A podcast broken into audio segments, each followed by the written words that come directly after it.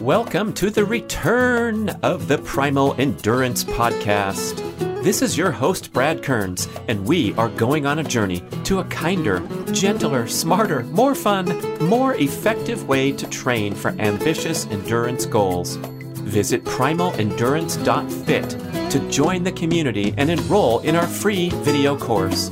Hey, I want to tell you about Schwank Grills. This is a revolutionary portable gas infrared grill that uses the exact same heating technology as the world's best steakhouses. You heat up to 1500 degrees Fahrenheit to grill the juiciest steak you've ever tasted in as little as three minutes. Can you believe it? That's right. You do not have to go to those crowded, noisy, super overpriced steakhouses anymore when you have the same technology in your backyard.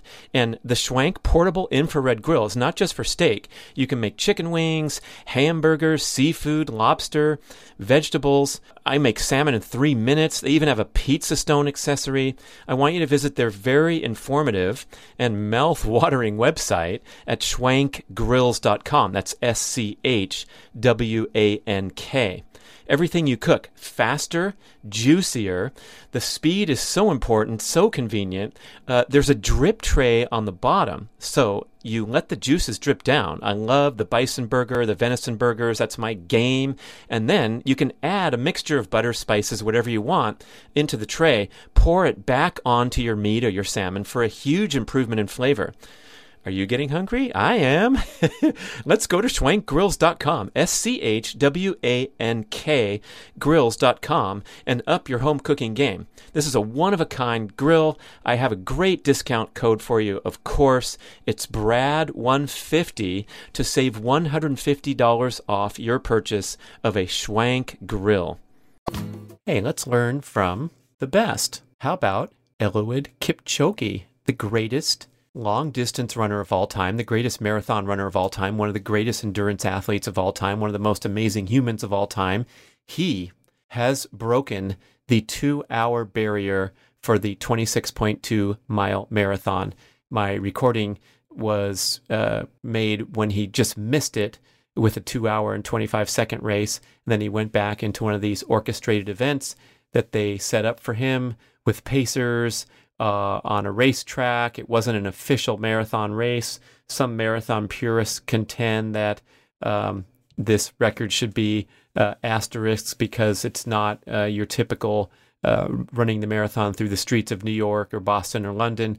But what an achievement! And it is what it is. It's one of the greatest uh, performances that we've ever seen in endurance. I'm going to rank it up there highly with Alex Honnold's ascent of El Capitan as memorialized in the movie Free Solo. Uh, but this guy clicked along, running 26 miles at a pace of 4 minutes 34 seconds per mile. That's 2 minutes and 50 seconds per kilometer, which is absolutely flying. And for perspective, uh, they have a treadmill set up at Major Marathon. I saw some footage on social media where they had a treadmill going at that 434 pace, and people would jump on and get spit out the back right away. But even a, an accomplished runner uh, couldn't hang with that for more than uh, 100 meters. Um, 434 would win uh, most track meets in high school for the mile race, and this guy did 26 of them in a row. His training principles are really interesting and unique, and uh, there's so much to learn from him. Uh, the main takeaway being that he never really puts himself into distress in training, uh, unlike most contemporaries in endurance training, long distance running. Uh, there's a constant struggle with breakdown, burnout, illness, and injury from overdoing it, but he's well under control at all of his workouts, week in and week out. He's like a machine. He works what could widely be considered to be very hard, but it's within his boundaries and limits. So that's the best takeaway that you can get uh, from what Kipchoge does in training. And the guy is so quotable. So I encourage you to uh, follow some links and read some of these really thoughtful quotes. He's like a poet, a philosopher, and also the greatest runner of all time. And so that tees up uh, this discussion of his training habits and analysis. And it was um, assisted by uh, publication on the internet where they uh, they have published in detail uh, his training protocols, his times, his workouts, and so everyone has learned tremendously in the last years since um, he's shared this information with everybody very generously. So let's hear more about Eliud Kipchoge, the great Kenyan marathoner, two time Olympic gold medalist uh, with an incredible resume, highlighted by accomplishing the impossible, that 159 marathon. It's the magical, mythical two hour marathon barrier.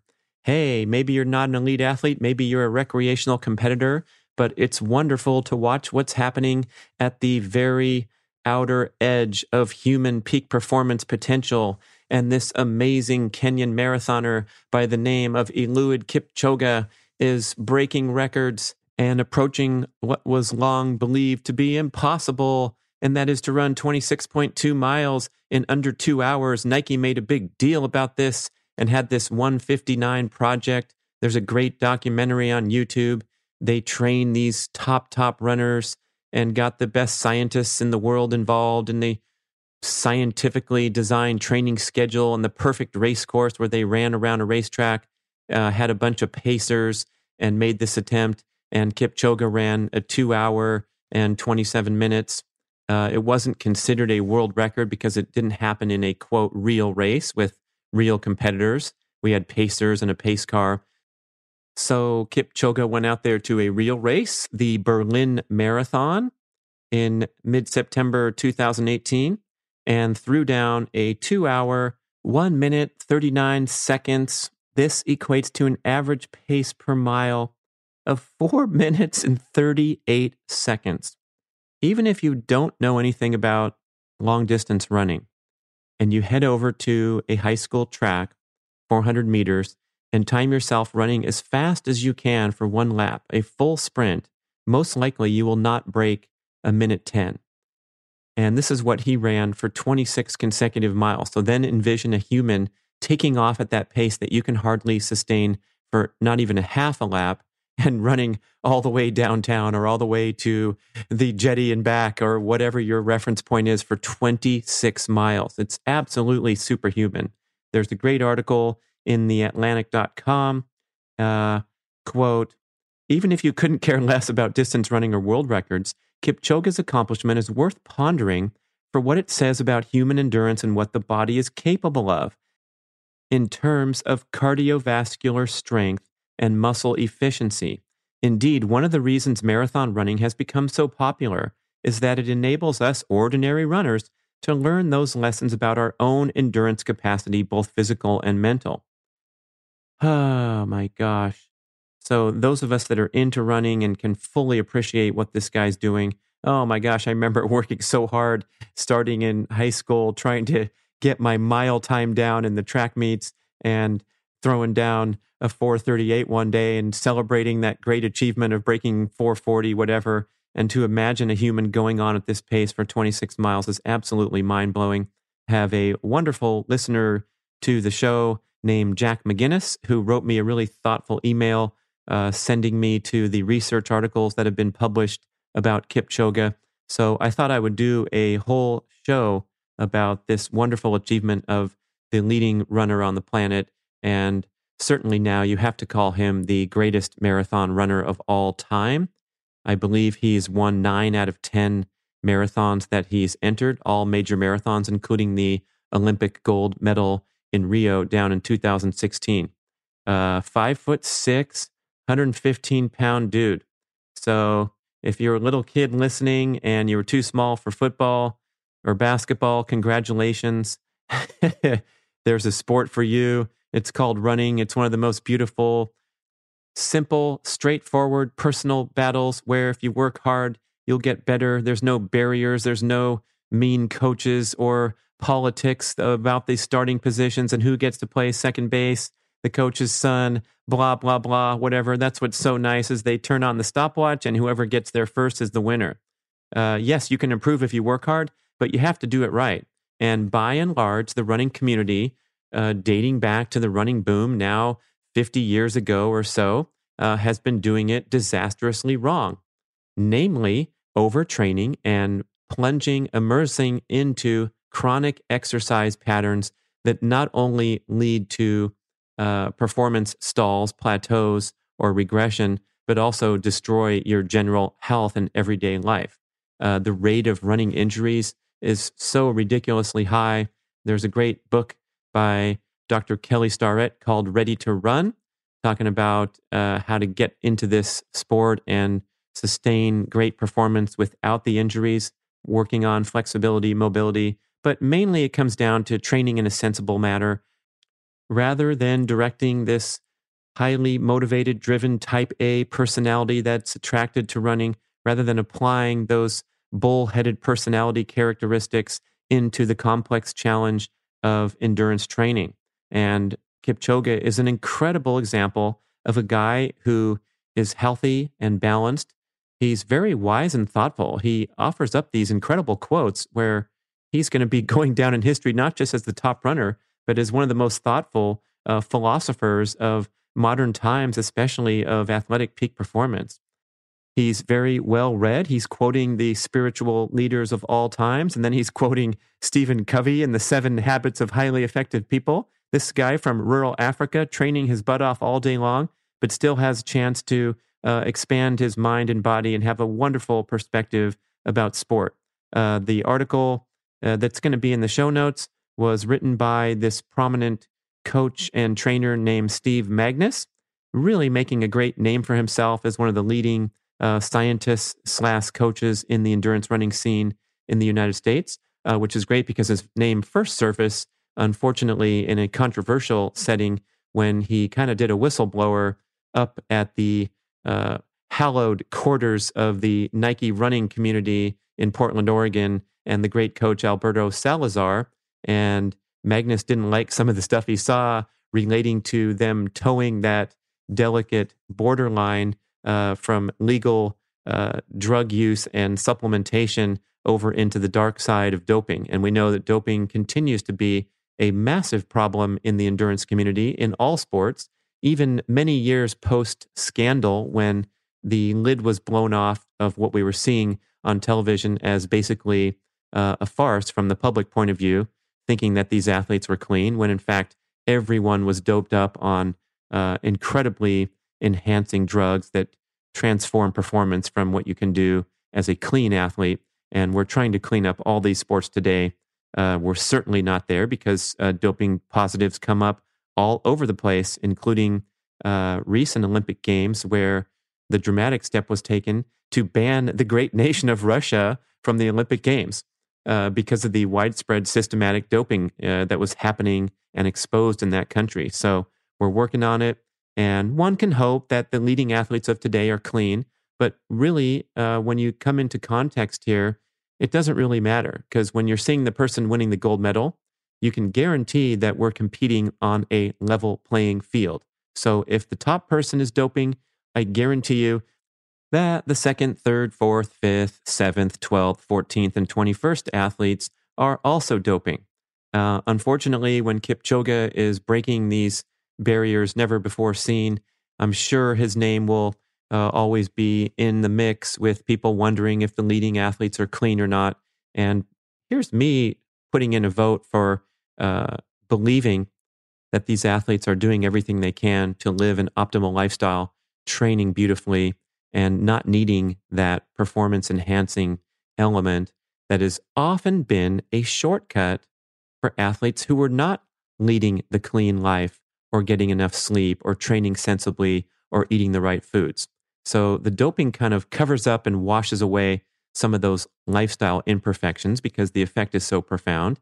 And I'm believing that because these sports really are cleaning up and the penalties are so severe, that the leading athletes of today are doing things like uh, sleeping in an altitude tent and eating nutritious foods and getting all the right recovery and uh, prevention rehabilitation so that they're not breaking down, putting less stress on their joints, learning how to run with greater technique, better exercise physiology so we can guard against these overtraining patterns by identifying them before they uh, rear their ugly head.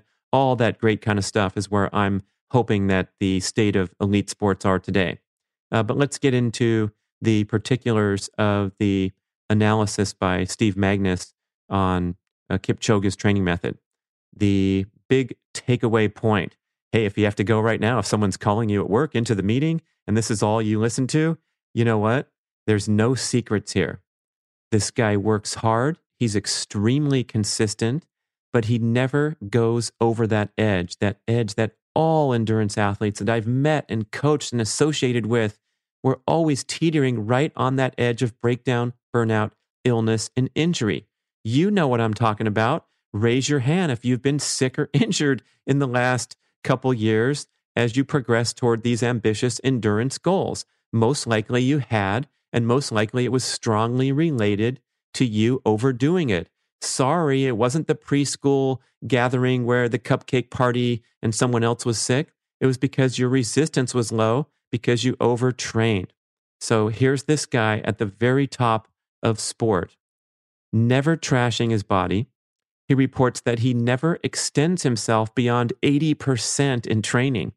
80%. That's a ton left in the tank waiting for to, to be unleashed on race day against his poor competitors who report that when this guy shows up on the starting line, they're totally psyched out because they know they're going to suffer royally because this guy pushes the pace and he's like a machine. And you can just count on a bloodbath out there when this guy's on the starting line.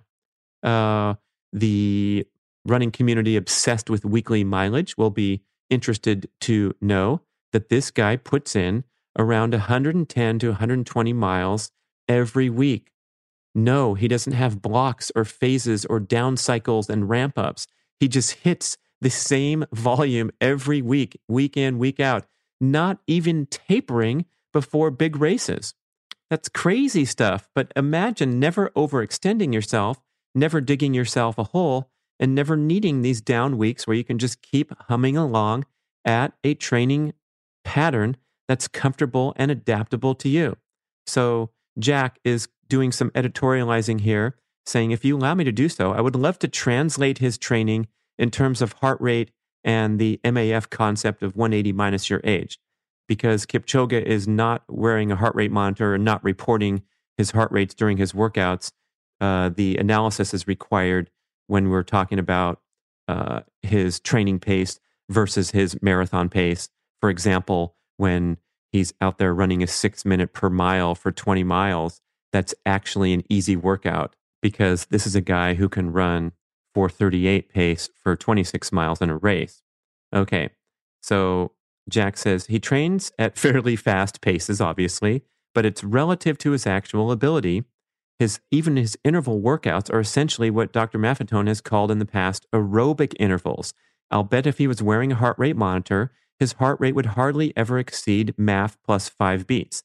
Hey, Jack says, let's give this guy five beats for training consistently over the past decade and almost breaking bloody two hours in the marathon.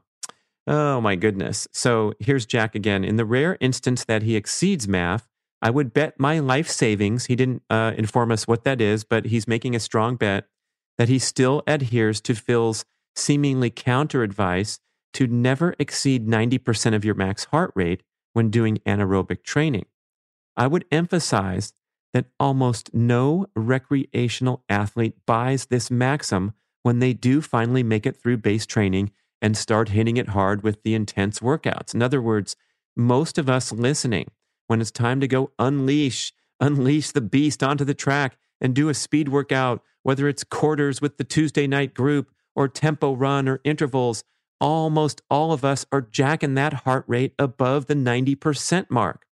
Because remember, most of us, let's say between the ages of 20 and 50 or something, uh, our maximum heart rate is somewhere around 200, maybe 190, whatever. So if you take 10% off that, if you have 90% as your ceiling, we're talking about 17, 18, 20 heartbeats.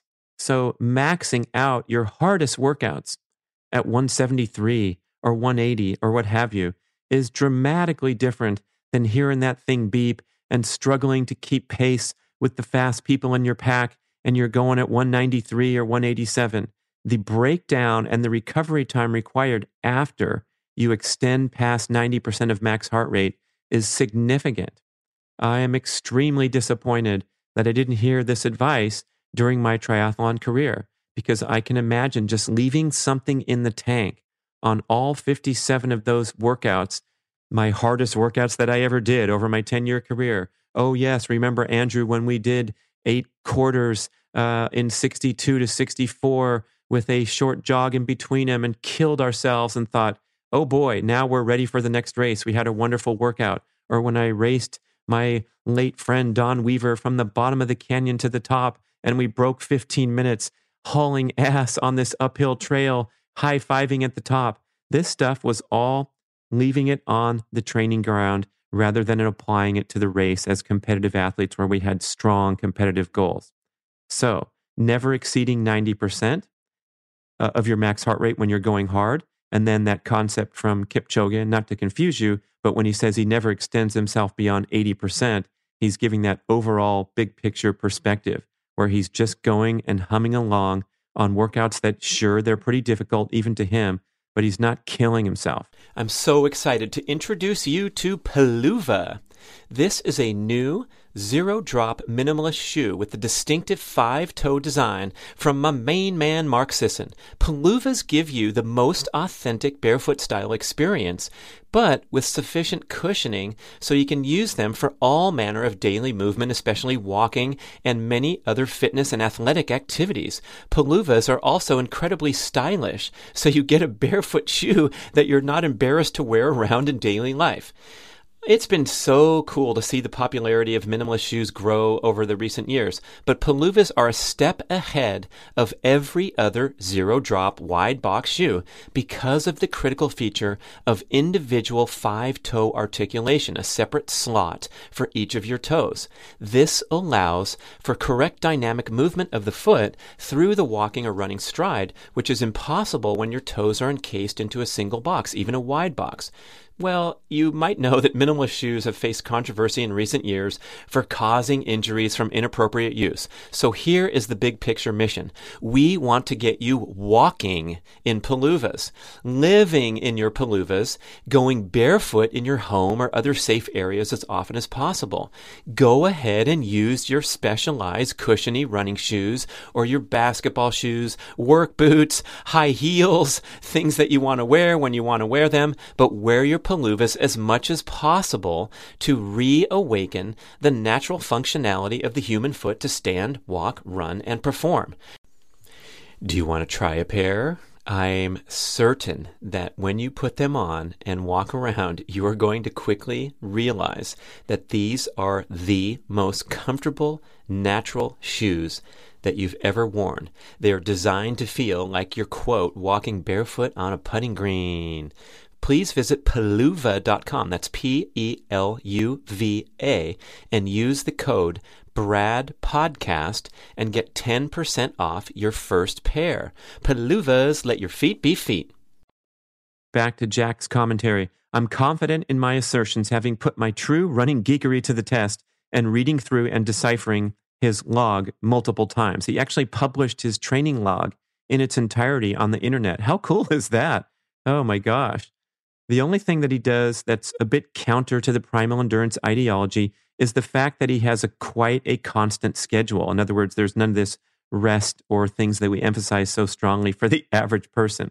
Uh, he typically has four easy days per week. These are runs where he's one to two minutes per mile slower than his marathon pace. So remember, if you're a 438 guy for marathon for your longest race, uh, and he's going 630s, consider that yourself if you're uh, extrapolating.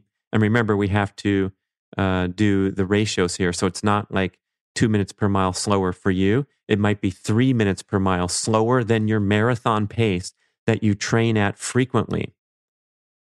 Do you? Probably not, huh? Because it's way too slow and you don't feel like you're getting a workout. And there's a quote from the article where uh, on his easy day, uh, where is it? Oh, quote, his recovery day seems to be when he goes out for a run just once that day. So instead of twice, most elite athletes run twice a day. So he's only doing one, one run per day, covers an easy 18 to 20K, that's 10 to 12 miles. And some of these runs start out at an astonishing six minutes per kilometer pace. So here's the number one athlete in the world running that's hour long 10K pace, right? So what is that? 12 minute miles. The guy's starting out his runs at 12 minute miles. I'm sure he's speeding up and probably eventually hitting uh, 630s or something that's still ridiculously easy to him. He's just going out there, getting a sweat, breathing, and serving to support his recovery, just as we talked about uh, with Joel Jamieson on that great podcast, where if you go in and do some uh, specific protocol, get the blood flowing, get the oxygen going, get your body moving, but not stressing your body, that can actually help sp- support and speed up recovery. Uh, back to Jack's analysis. Um, the recovery runs are one to two minutes per mile slower, and that would mean his heart rate is 20 to 30 beats below maximum aerobic function 180 minus age plus five. Okay. So the world's number one is doing quite a lot of runs, four days per week at 20 to 30 beats below MAF heart rate. But Brad, that would mean I'd be walking. How ridiculous of a notion. No, it's an actual training effect that you get at the low level aerobic exercise that will have a profound positive influence on your racing performance. So if it happens to be a brisk walk because you're a two hour half marathon person at this point, or you're a 12 hour Ironman person, so be it. Go out there, enjoy the training effect, realize what it feels like to train properly in the manner of the great elite athletes of the planet. And don't push yourself day in and day out, bumping up that MAF heart rate maximum, thinking you're being a good boy or a good girl just because the watch is not beeping. Realize that Kipchoge is going four days a week at 20 to 30 beats below MAF. Back to the commentary. Then Kipchoge runs hard, and uh, Jack puts this in quotes, two to three times a week. But these runs are as follows He does intervals on the track on Tuesday, but these are not gut busting intervals. It's a high volume of intervals that are barely faster than his marathon pace with a pretty long recovery time. I would imagine he's barely getting his heart rate over MAF as a result. Think about it. That's thousands, not at 5K race pace or faster, but at marathon pace with an equal recovery time. That's an interval workout, but it's easy. It's not troubling or overly stressful for him. So he's put in this time. He's gotten better over time. He's genetically gifted. He trains at high altitude in Kenya. He's got a lot of things going for him that enable him to get down to the two hour mark. But if you're a person that's trying to break the three hour mark or trying to break the four hour mark, just apply these insights to your relative example and will have great, significant impact. And I report this uh, often on the show and in the book Primal Endurance when I slowed down, and that was the gateway to improving my performance on the professional triathlon circuit. Uh, on Thursday, Kipchoge does an up tempo log run with a pace that's 30 seconds or more per mile slower than marathon pace. Again, probably hardly ever exceeding maximum aerobic heart rate. On Saturday, his session epitomizes the concept of aerobic intervals. It's a fartlek run where his short pickups get to faster than marathon pace. But again, this is the furthest thing in the world from the typical practice of runners doing fartleks where you shoot to run into oxygen debt and then ease up. No, he's just kind of opening up his stride, getting up to maximum fat burning, and then backing off. Oh my gosh. Uh, it's almost too much to understand or to process that this guy is training in such a minimally stressful manner when comparison to the average Joe. Uh, Jack's talking about his own experience trying desperately to walk on to the University of Georgia's cross country team back when they were a top 15 program in the country. I thought that I just needed to do more more mileage, more workouts, more speed. And I finally realized that maybe running a 1435K was not in my genetic potential. And I let the pressure release from that more, more, more mindset. Surprisingly, within a few months of less total miles and less intensity, I got my 8K time. That's the usual cross country meet, uh, which is just about five miles. I got my 8K time down to 2530. So this guy is running five minute miles over terrain, a fabulously fit runner.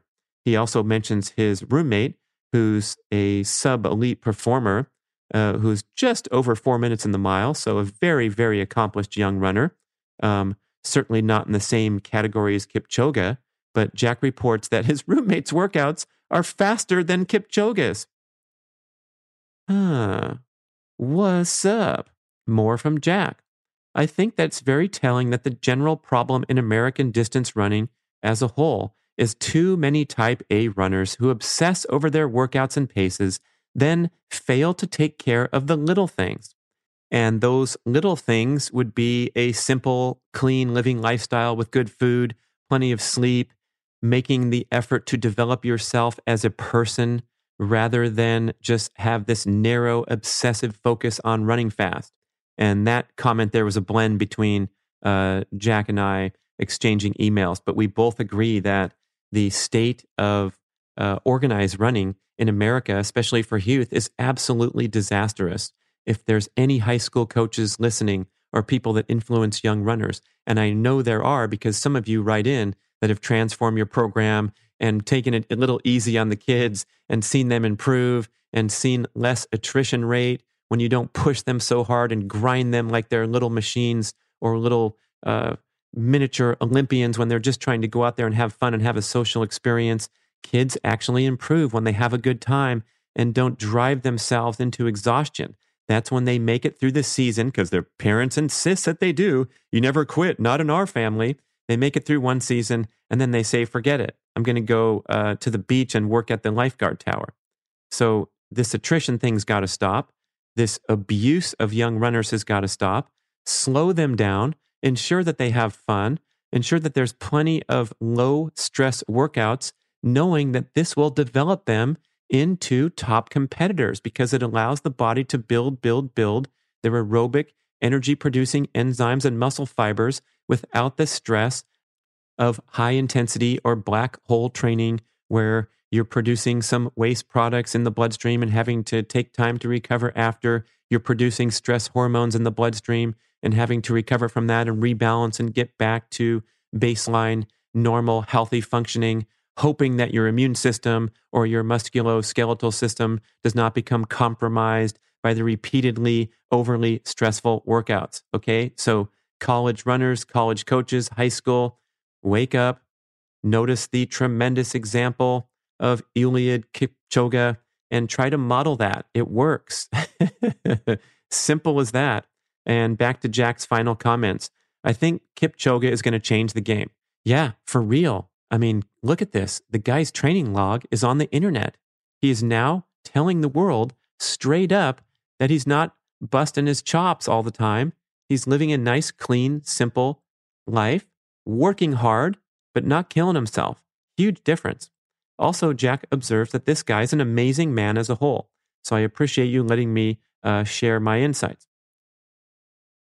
Jack continues I have helped five people reclaim their running lives, and mine has been reclaimed as well, thanks to reading Primal Endurance and also Maffetone's work. I'm very passionate to spread the message and get fired up seeing these kind of results. Hopefully, we can get many runners and endurance athletes to relax one of these days, and then we'll end up seeing breakthrough performances, PRs, longer careers, all that good stuff. Thank you for listening. I hope you take inspiration from this show. Go Google this dude and see what he's all about. Check out some of his interesting quotes.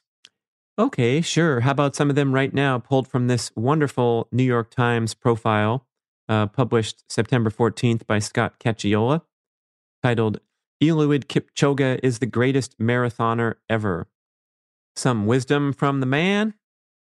Only the disciplined ones in life are free.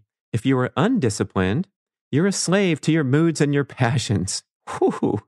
How about this one? It's not about the legs, it's about the heart and mind. Here's another. The best time to plant a tree was 25 years ago. The second best time to plant a tree is today. Love that. He once wrote down a formula motivation plus discipline equals consistency.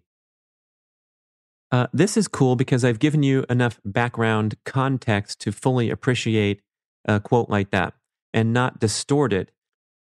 Because it seems like we're guilty today in the age of hyperconnectivity and social media of taking these rah rah isms and applying them to a dogged work ethic where you compromise your health and your balance in the name of being a badass. So this guy leads that balanced life. He's very disciplined, but he doesn't do stupid shit like most endurance athletes and most peak performers where they push themselves too hard and go over the edge of sensibility in the name of uh, conquering the world and achieving their goals.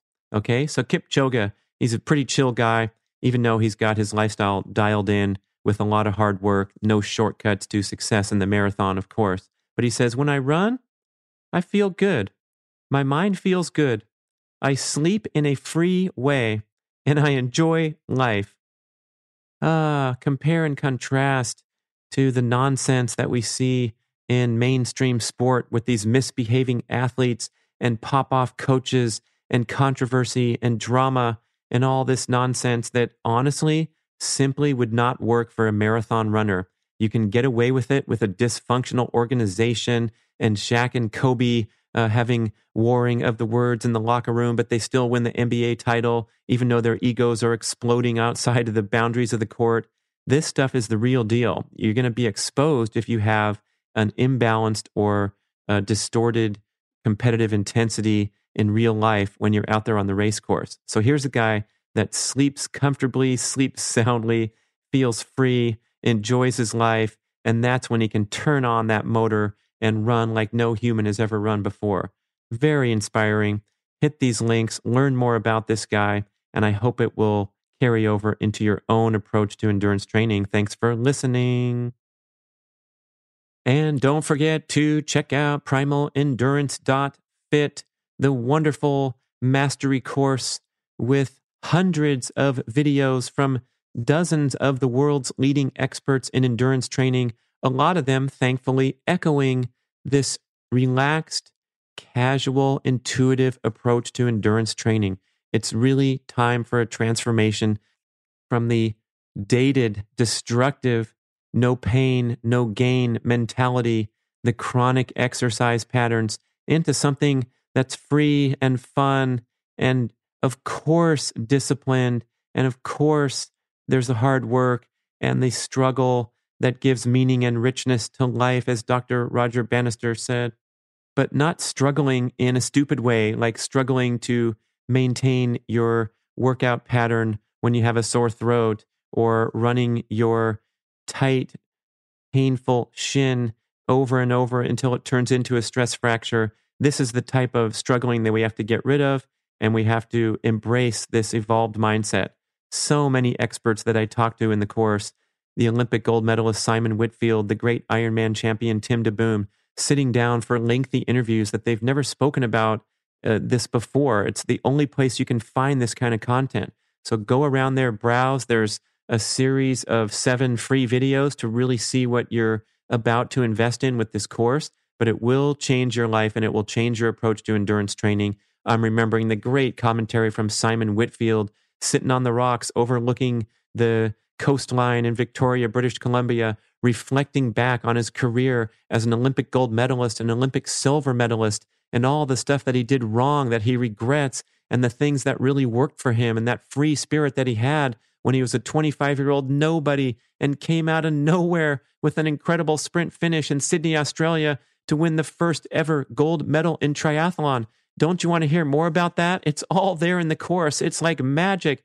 So sign up for it right now. And because I'm so excited, I'm giving you this top secret 20% discount on your enrollment fee when you visit primalendurance.fit. Brad20, B R A D 20. That's it. Shh. Thank you. Go check it out. Hey, I want to tell you about Schwank Grills. This is a revolutionary portable gas infrared grill that uses the exact same heating technology as the world's best steakhouses. You heat up to 1500 degrees Fahrenheit to grill the juiciest steak you've ever tasted in as little as three minutes. Can you believe it? That's right. You do not have to go to those crowded, noisy, super overpriced steakhouses anymore when you have the same technology in your backyard. And the Schwank portable infrared grill is not just for steak. You can make chicken wings, hamburgers, seafood, lobster, vegetables. I make salmon in three minutes. They even have a pizza stone accessory. I want you to visit their very informative and mouth watering website at schwankgrills.com. That's S C H W A N K everything you cook faster, juicier. The speed is so important, so convenient. Uh, there's a drip tray on the bottom, so you let the juices drip down. I love the bison burger, the venison burgers, that's my game. And then you can add a mixture of butter, spices, whatever you want into the tray, pour it back onto your meat or your salmon for a huge improvement in flavor. Are you getting hungry? I am. Let's go to schwankgrills.com, S C H W A N K grills.com, and up your home cooking game. This is a one of a kind grill. I have a great discount code for you, of course. It's BRAD150 to save $150 off your purchase of a Schwank grill. I hope you enjoyed this episode and encourage you to check out the Primal Endurance Mastery course at primalendurance.fit. This is the ultimate online educational experience where you can learn from the world's great coaches and trainers, diet, peak performance, and recovery experts, as well as lengthy one on one interviews from several of the greatest endurance athletes of all time, not published anywhere else. It's a major educational experience with hundreds of videos, but you can get free access to a mini course with an ebook summary of the Primal Endurance approach and nine step by step videos on how to become a Primal Endurance athlete. This mini course will help you develop a strong basic understanding of this all encompassing approach to endurance training that includes primal aligned eating to escape carbohydrate dependency and enhance fat metabolism, building an aerobic base with comfortably paced workouts, strategically introducing high intensity strength and sprint workouts, emphasizing rest, recovery, and annual periodization, and finally, cultivating an intuitive approach to training instead of the usual robotic approach of fixed weekly workout schedules. Just head over to primalendurance.fit and learn all about the course and how we can help you go faster and preserve your health while you're at it.